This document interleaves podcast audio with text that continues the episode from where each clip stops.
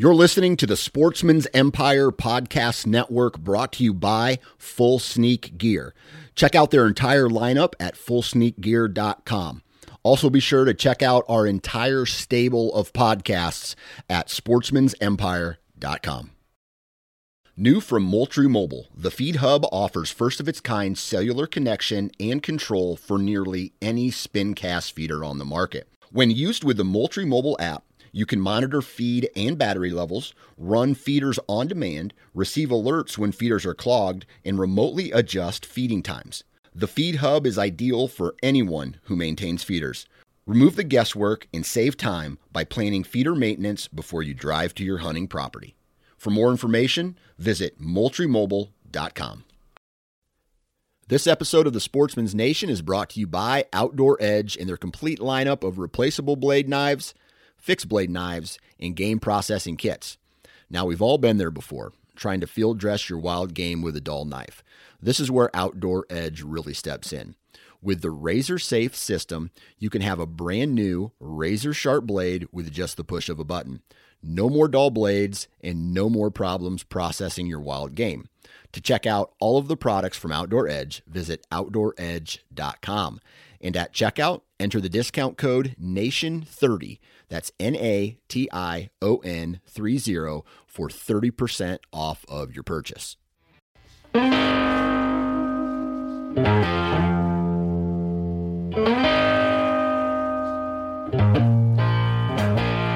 What's up, everybody? Welcome back to the Hunting Gear Podcast. I'm your host, Dan Johnson, and today we're going to be talking about Elite Archery, and I'm going to be talking with Larry McCoy. He works for Elite. He does a whole bunch of different things over there, but he's going to talk to us about their mantra, and that is shootability. He's going to talk to us about what makes their bows shootable. We get into the design, the draw, the whole process of releasing an arrow, and why he thinks that Elite is the top of the game with that shootability on the shootability front. So a really cool episode. We cover things like material. We talk about the process of designing. We talk about trends that have gone through the hunting industry, past, present, and future. We talk about where the market is going. We talk about a whole bunch of different things surrounding compound bows. And one thing that I found interesting was their approach on customer service and how important it is for them to get feedback from their customers and apply that to any type of innovation or product launches they have for the future. So it's a really cool episode. Larry knows his stuff, and I know that when we talk about the compound bows, especially on this show, you have to ask a lot of the same questions so you can compare the answers to the previous questions, previous companies that have been on here, and get an idea of how these companies are different, how they are the same, what directions they're going, who their target demographic is, all of that stuff.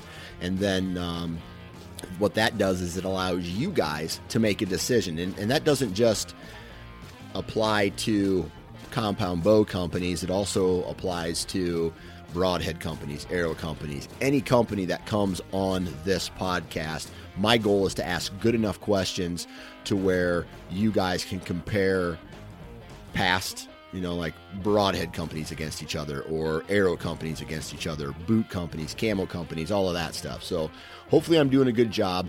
If there is a company that you would like to see on this podcast, why don't you hit me up through Instagram, 9 Finger Chronicles, hit me up, say, hey, Dan, I want you to reach out to this company. Let me know who that is and why you want to see them on, and I'll do my best to try to get them on. I know that there's a lot more coming down the pipe this summer before the quote-unquote buying season in the archery. I shouldn't say archery, but the hunting industry is going to be complete, but a lot of cool things coming down the pipe. Before we get into today's episode, though, we got to do two commercials. LoneWolfHuntingProducts.com. I say this all the time, but it's like They're 4 sticks, and the Assault is what I use. I'm a mobile hunter. I like to move around a lot, and that's my setup. I'm not into any type of mods or aiders or anything like that. 4 sticks, Assault tree stand. That gets me anywhere that I need to go. And I'll tell you right now, man, it's quiet. It's made in the USA. It's durable. I still have my very first ever Lone Wolf tree stand that I ever bought off of a buddy of mine.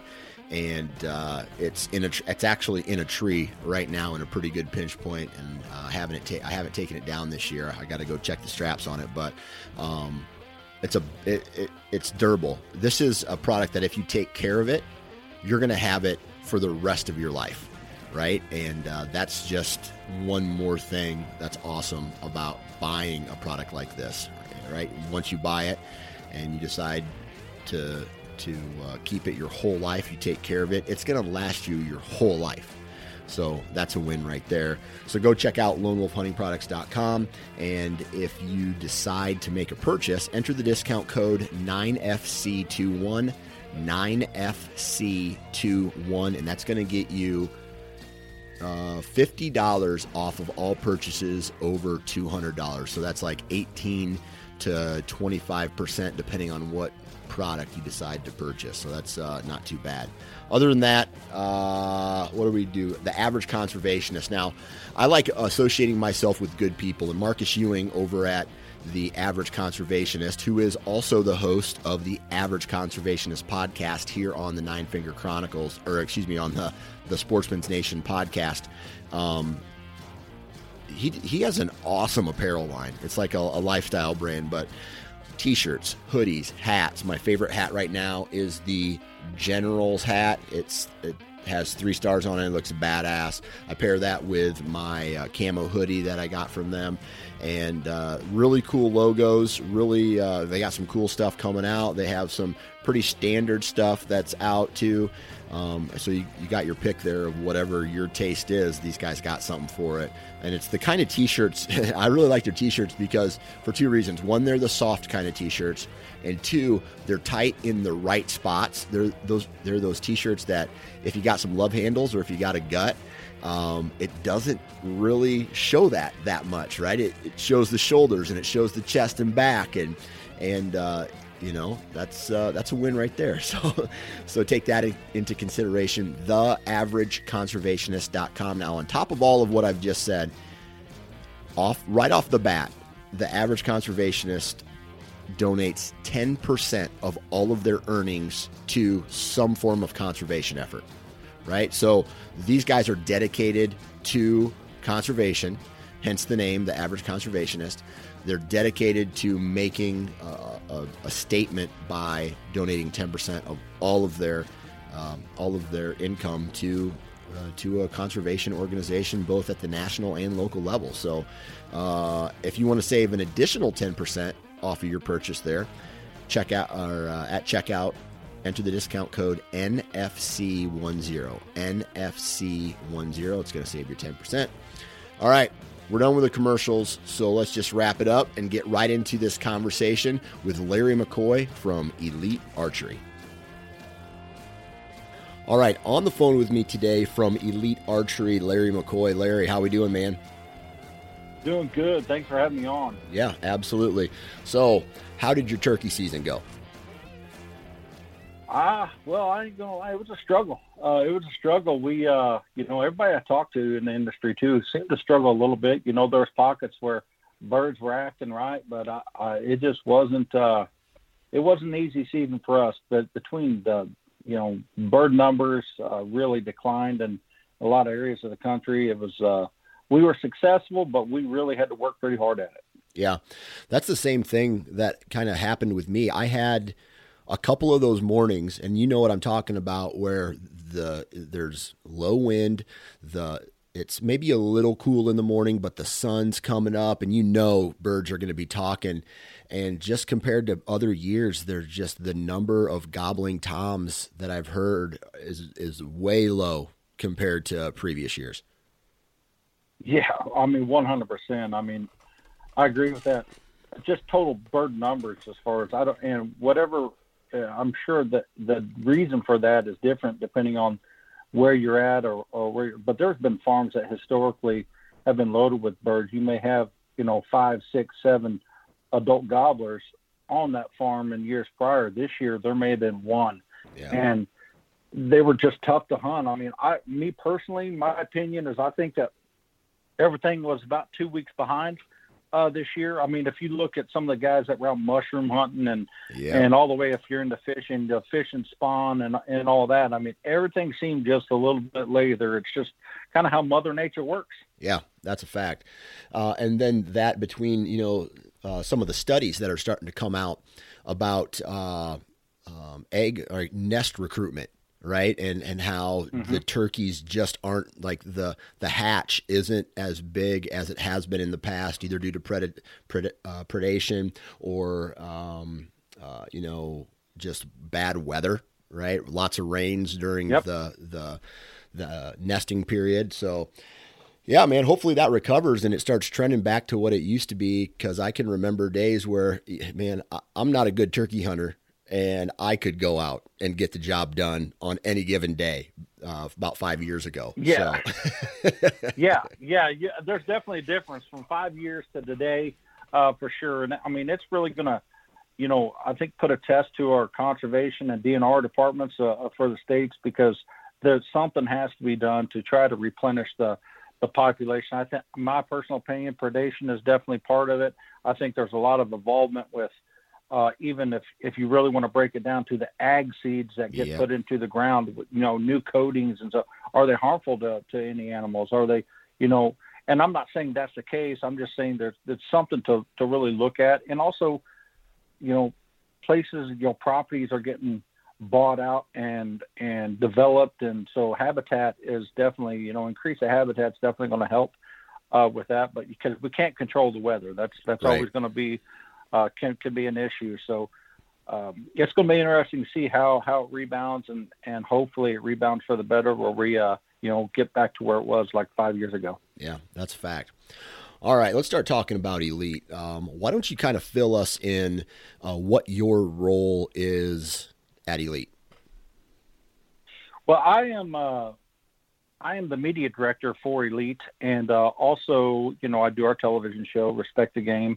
So working with Elite internally, it's a pleasure. It's a great group of people that really come together. They're super passionate about, number one, the outdoors, everything outdoors, and archery alone, whether you shoot target, whether you really want to put the best product that we feel in people's hands, or give somebody the opportunity and make it easy for them to go experience what Elite has to offer.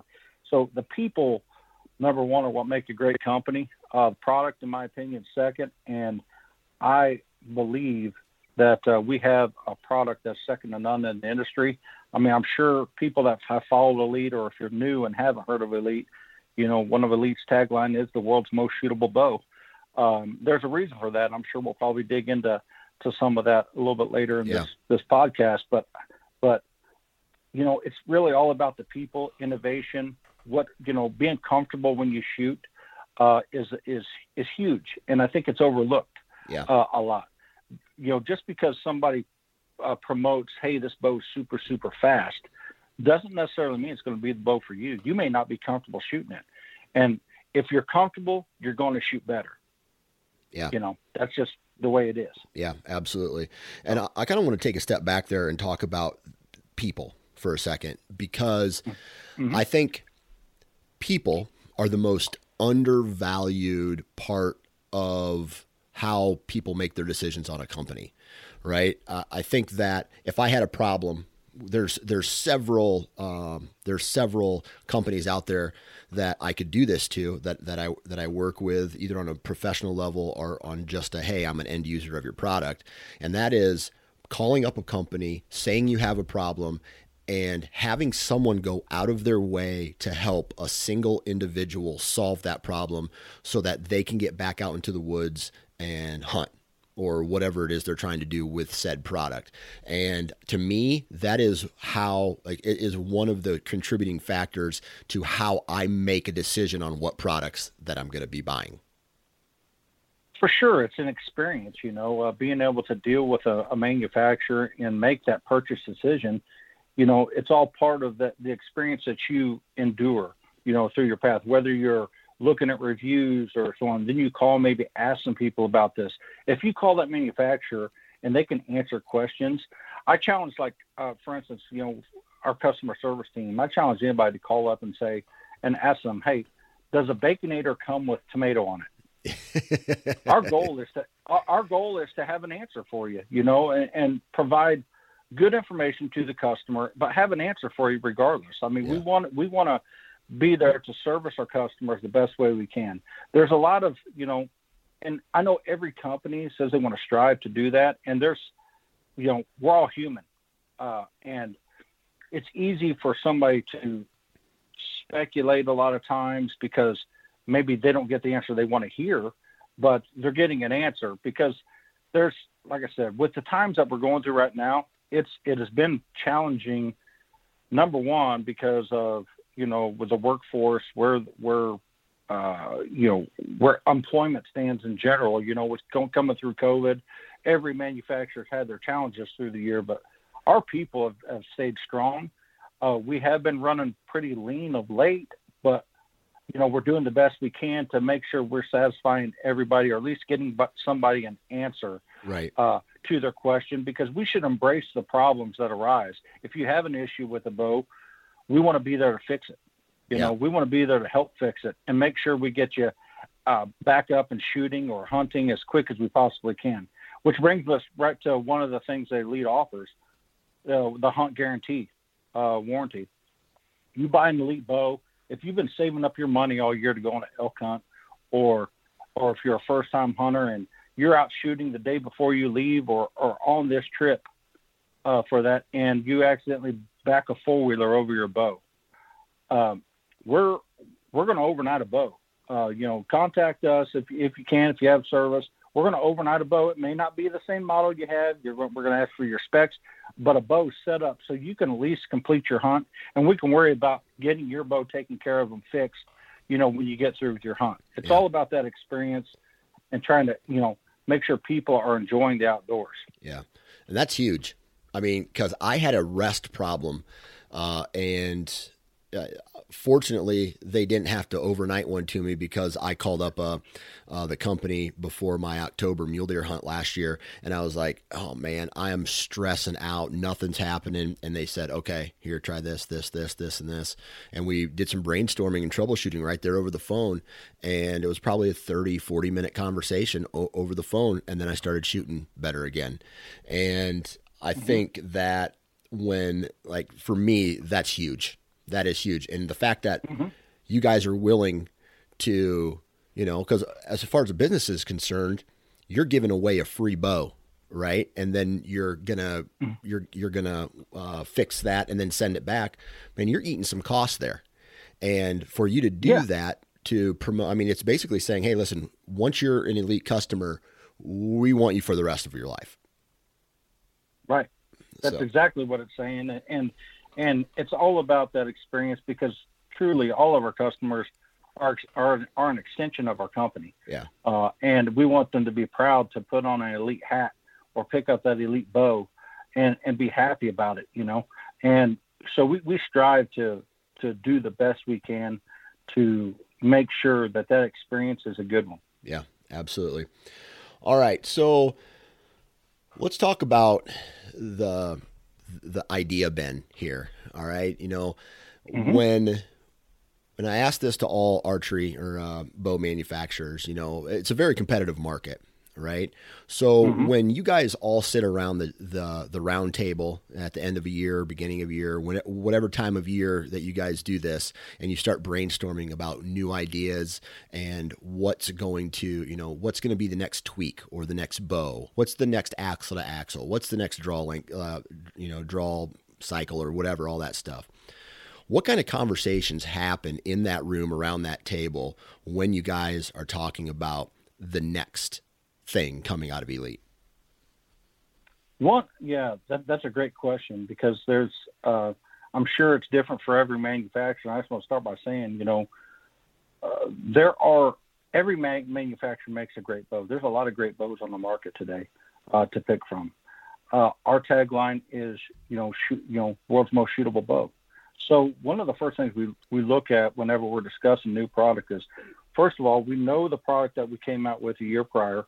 So how can we make this bow more shootable than the previous model, or innovate to a level to where it takes it up a notch, if that makes sense. There's a lot of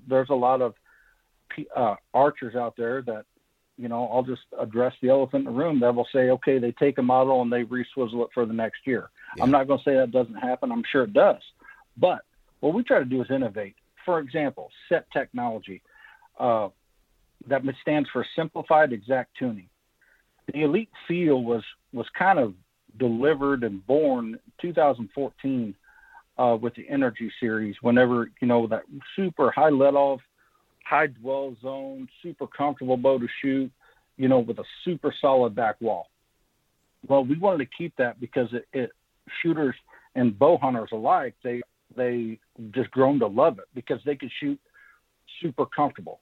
Because one of the steps in the shot process that people overlook a lot, you never hear a lot of people talking about, is aiming. And so we look at aiming in those conversations a lot. This riser length has to be this, which will then transpire to an axle length of this. And how's the bow going to hold at full draw? We don't want a lot of movement. We want, once you put a stabilizer on there, if you can hold it fairly still with a bare bow, it's really going to settle down when you put a stabilizer on it. So being able to hold and aim is important. Just as important as everything else, because if you're comfortable through the draw cycle and all that stuff, you're going to aim better because your mind is telling you, make sure the pin's where it needs to be. Yeah. So and as far as the engineers, they're so advanced when it comes to a lot of the terminology.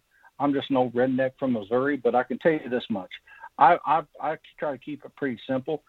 If I can get the bow to feel good and the bow respond to the way that I want it to, and I work on all my own stuff, and I'll be able to make adjustments to see at every single draw length to see how the bow's responding. And our engineers are absolutely fantastic about identifying any issues prior to and making sure that that's all taken care of before we come to market with something. But literally making sure the bow's shootable and comfortable to shoot. Yeah. Through an overall spectrum of archery, archers out there. Yeah. So what about this plateau, right?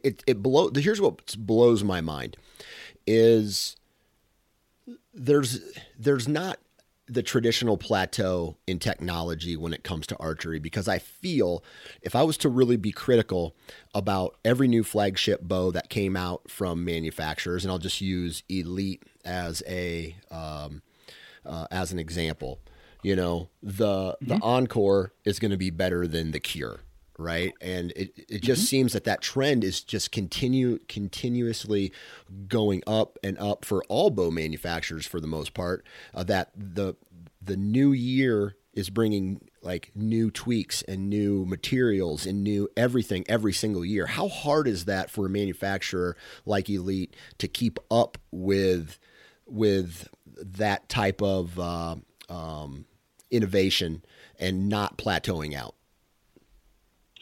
It can be very, very challenging, but we're up for the challenge, if that makes sense. Yeah. The reason for that is because you're always constantly wanting to get better.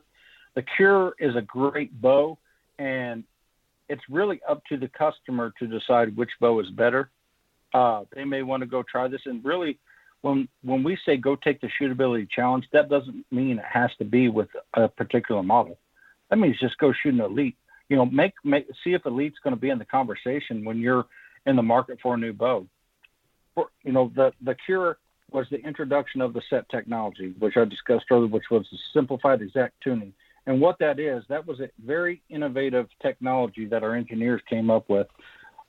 And I actually had a retailer one that said, this is as innovative as the Carbon Arrow was coming into, which is a huge compliment. And what it does is it basically just allows you to tune your bow without a bow press. You can tune to any broadhead, whatever arrow you want to shoot.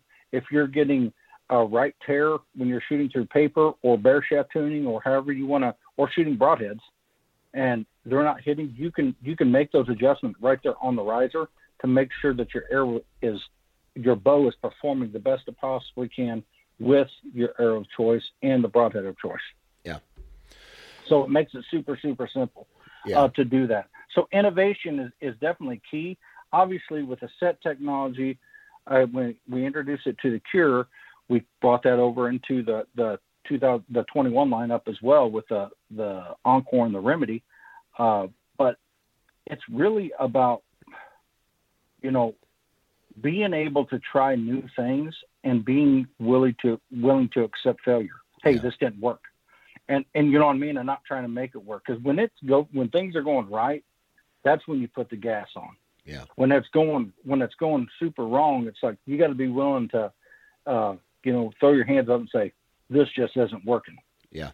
And we've got a good humble group of people that it doesn't have to be their idea. It doesn't have to be. Let's just build the best product we possibly can and innovate the best way that we possibly can. Yeah. So I'm going to call myself an archer. Okay. I shoot a bow. Mm-hmm. But when it comes down to all the details, I'm the kind of guy who I still take my bow to the bow shop and have them help me work on it. On this set technology, what would you say the learning curve is like for someone like myself who's very inexperienced with actually setting up, restringing, tuning, or all that stuff, a bow? What's the learning curve for the average Joe, so to speak? Well, first of all, this technology really helps you understand how bow tuning really is and what you're trying to achieve.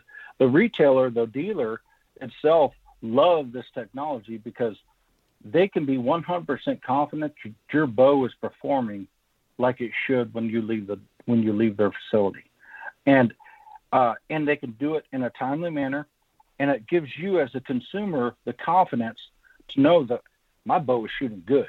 My bow is, I just watched these adjustments, and then they could do it in a timely manner to effect to where it builds your confidence. Confidence is key. Yeah. When you're not confident about something, you're not going to be near as good at doing it. So that's literally, it in a nutshell. It makes it easy for the retailer. It also makes the consumer, it educates you on, how does this bow work? This is what I'm doing. Because there's a lot of people out there that don't know what a tail right or a knock right tear are. All they want to do is make sure that the arrows are hitting where my pin's at. Yeah. And there's nothing wrong with that at all. And we encourage, that's why we made it super, super simple for our dealers to make sure that we're putting out a product that they can work on to make sure they have satisfied customers, which in turn will be satisfied elite customers. Right. Okay. All right. So now when it comes to, the feedback from the previous year, right? You have a whole bunch of people who are shooting your bow. How do you translate what your end user is feeling, whether there's likes or dislikes about a specific bow or a riser or limbs or cams or whatever it is? How do you translate that back into the design of the next year or the year after that, however many years out you are in development? How is that flow of information used to create the next product? Well, with the different channels of media and social, get that information to us has really been helpful because ultimately the end user is kind of our deciding factor. So being able, and we appreciate the fact that when somebody says, man, I like this, but I don't like this about the bow, or I don't like this about this, or this part, this didn't really work for me on this model, but this other model really worked good. They'll take that information, we'll collaborate that, go back, and the engineers are working on this all year long. So if we're taking this information we hear from the consumers, and we're constantly evolving. If we get something that's super consistent that's being brought up, we're going to address it.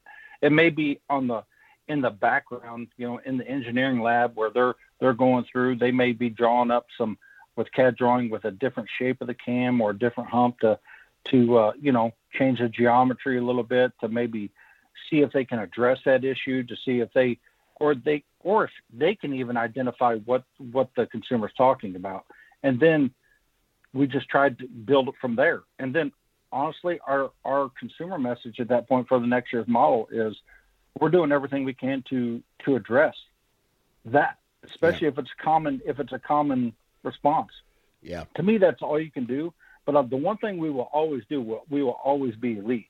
We're not going to steer from that elite feel, that, and because, you know, there's different strokes for different folks, that old saying is, you know, and that's fine. There's some people that really prefer a lot more holding weight, a lot more, and that's great as long as they're comfortable shooting.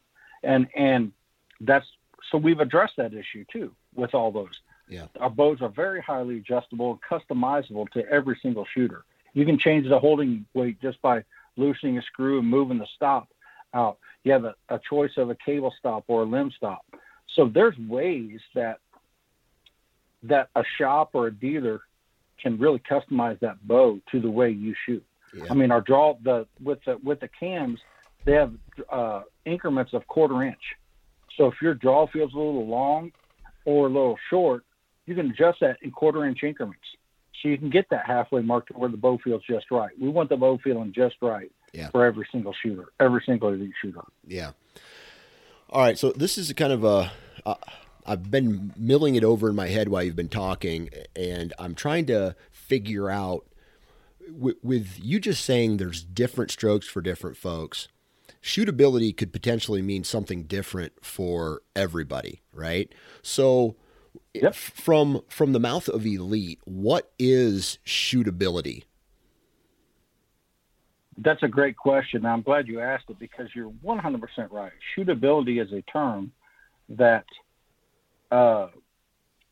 we came up with because it all starts with being comfortable shooting, all the way from the time you hook your release to the D-loop to drawing the bow back. What does that bow feel like whenever I put that in my hand? Shootability is having the confidence to know once you get your bow suddenly that I'm comfortable, my pin is settled in, and the bow flies, goes off flawlessly for me. And we strived very, very hard to make sure that we can obtain that. If you've heard the term a lot of times, and all your listeners, I'm sure, have ran into this as myself too, is I call it drive-by shooting. Whenever you're full draw and your pin is just kind of moving around that dot or wherever, everywhere, and as soon as it gets close, boom, you're touching it off. Is that proper form? Nope. Some will say no, it's not. But a lot of times your arrows are going to be down there, right where they need to be. What we want to build is that bow where you're comfortable enough where that pin gets there, and that floating and drive-by and starts to slow down to where that pin just settles right in. And when you touch it off, you can watch your arrow disappear behind the pin and hit where you're aiming. So shootability, to me, is making sure we're building a piece of equipment that the end user can be highly confident about performing and also executing with. Okay. All right. Does that make sense? Yeah. In combination with the customization for that person from the equipment, like from the design, from the innovation, allows them to really, it sounds like, determine what their own shootability, give them the opportunity to take that bow and really tweak it to their specific needs. 100%. Exactly. Yeah. That's exactly it, because it's all about confidence, and when you're confident in your actions, you stand strong, you stand strong, and you're very proud to take that step forward. You're not thinking about what happens if I do this. Yeah. All you're focused on is boom. In this case, my arrow hitting back. It's an extension of my body at that point. Yeah. When I draw back, my arrow's going where it needs to go. Right. All right. So when it comes to like trends within the bow industry, like the all the manufacturers. Over the years, there's been all these different trends, right? There's been the speed trend. There's been the high let-off trend. There's been, like right now, it's heavy, really heavy arrows. There's a little bit of a trend there. Where do you see and where does Elite see? Maybe answer this in a two-part question. The category as far as hunting bows as a whole, and maybe a separate answer would be just from Elite. Where do you see the new trends going in the next, couple to 5 years? Yeah, high FOC, which is that heavy arrow. That's definitely a growing trend. And it's not inaccurate in a lot of cases, but you have to make sure your bow's performing with those arrows and can handle that. Because every bow, it's a finicky, it's a finicky beast. You have to make sure that the formula is working. And that's a trend that's definitely growing. Speed has always been a trend as it pertains to bows. But speed isn't everything. I'm here to tell you. I've got a saying that says, if shooting super fast, that means I miss faster. You have to have time for the arrow to recover. There's a reason why there's fletching on the back of it to make sure that your arrow is recovered so it can stabilize and hit where you want it to hit.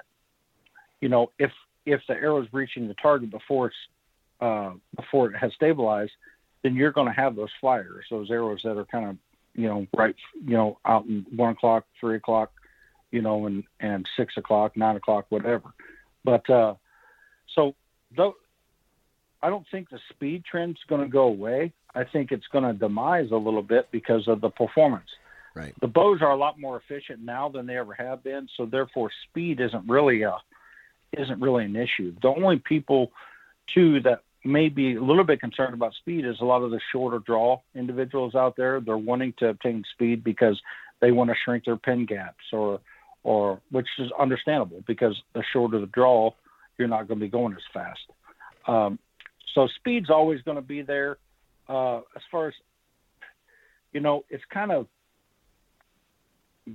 being an outdoorsman myself and going out, I feel like I try to keep tabs on, say, how animals react from year to year. And as you see different methods coming upon, deer evolve, turkeys evolve. These animals evolve to the way they're being hunted as well. So therefore we got to change. And that's kind of the same in the archery space. Archers are evolving. The bows are being more efficient. So therefore people are shooting, when I was growing up, you never heard of anybody shooting 50 yards. Now you see people, talking about how they're shooting 80 yards and, posting up tight groups and so on and so forth. The bows are evolving, the equipment's evolving. So there's constantly going to be new trends, spike up, as far as what they're capable of doing. So to really identify one that's growing, it's hard. It's really hard to identify just one, but speed is probably one of the most, the longest standing trend that's been out there. Well, I'll tell you this, back in the day, I fell victim to trends, right? I wanted that bow to shoot rockets, right? I wanted my, my arrow to be fast, and I wanted my broadheads to just leave these gigantic gashes in the deer and all this stuff. Now I'm more of I just want to kill shit. Like, that's what I want. Mm-hmm. Like, right. I just want whatever I'm shooting at. I don't care how the arrow gets there. I just want it to get there on target and accurately, and I don't care how much I'm pulling or what the brace height is. It just has to. It's like more feel now than it is numbers on a piece of paper for me. Yep, and that goes right back to shootability. Yeah. Regardless of whether it's an lead or something, it's having the confidence to be able to perform and execute, regardless of whether you see that arrow maybe kick a little bit coming out of your bow, and it may kick one day and not the next day. Could just be because of the humidity. There's a lot of factors that go into it.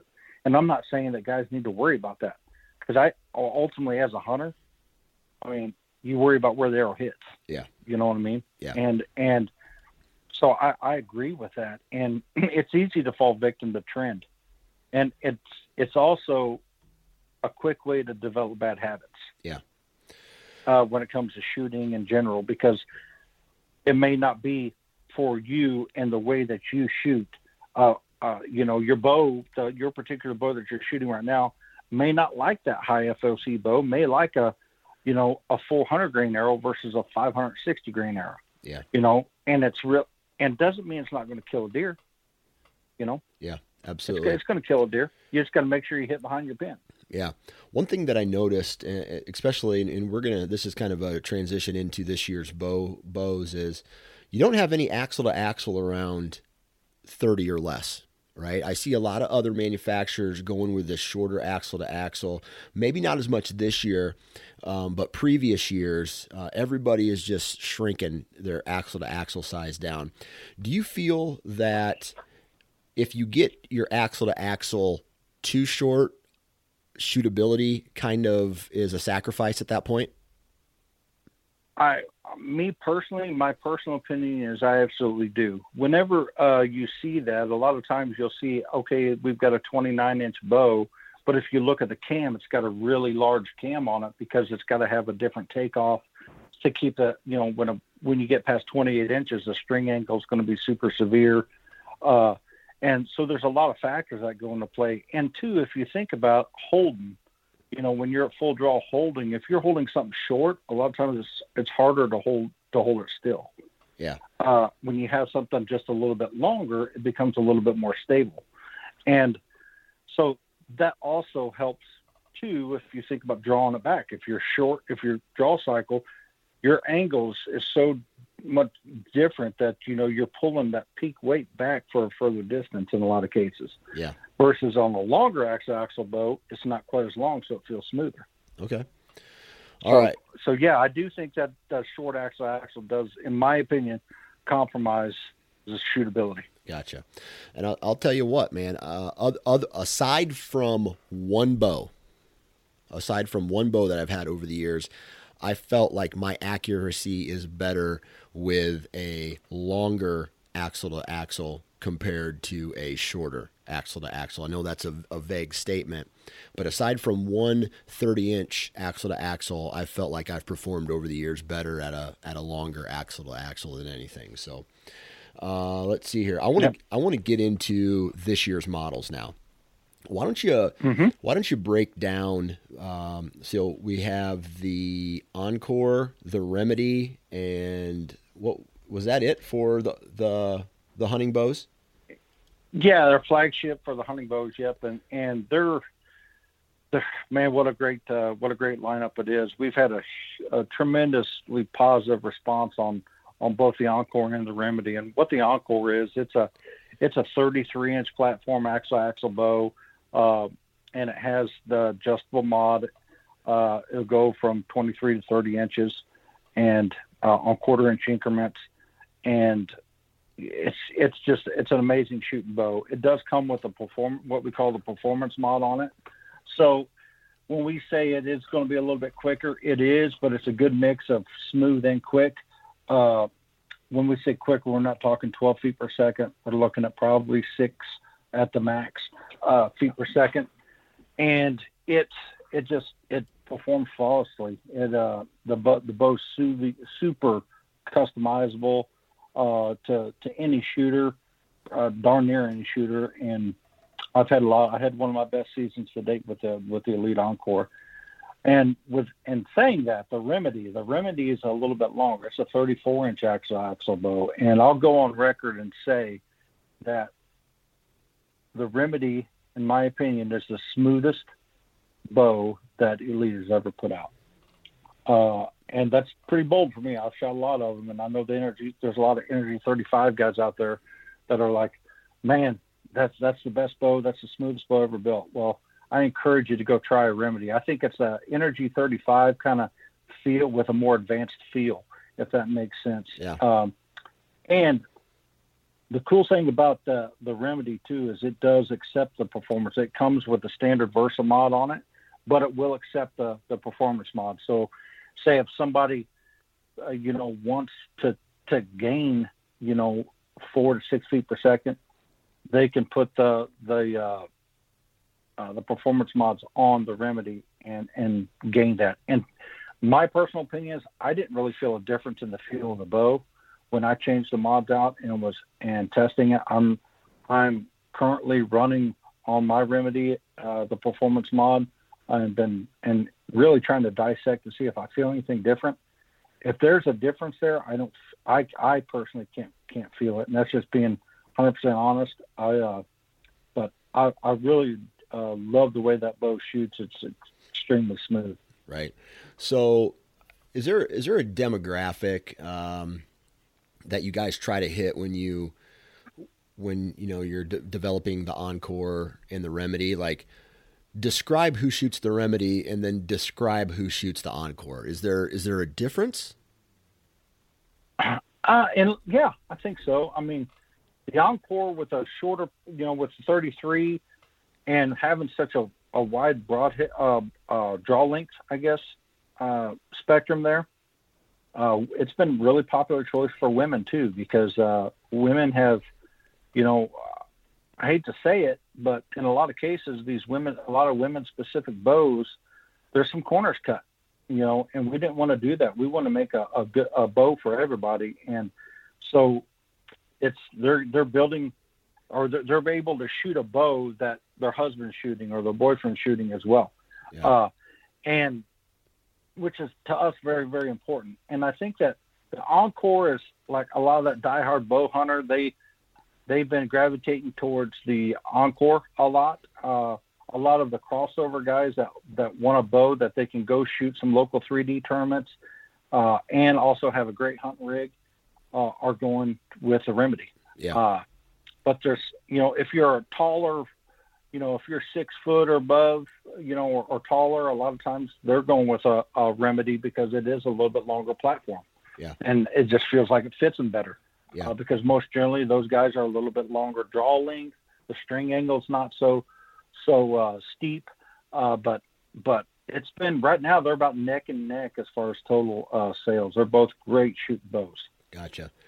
All right, the last thing I got to ask for you here is when it comes time, there's a guy out there or a gal, and they are, I don't know, they're at the bow shop and all the bows are in front of them and they don't know where to start, what to choose. Why should they consider an Elite bow? First of all, we, being comfortable, going back to being comfortable, because we'll start with a bow that we haven't talked about, which is called the Ember. And people will like to consider it more of an entry level bow, but it's not. It's very an advanced bow. I turkey hunted with that bow as well, but just because if you're new to archery, you want to get into a bow, number one, that you can afford, that's going to fit you the best, and a bow, in my opinion, the Ember is the best of class in that category because of the draw length variation. You can go all the way down the poundage. You can adjust the poundage. Everything is very versatile to you as a shooter.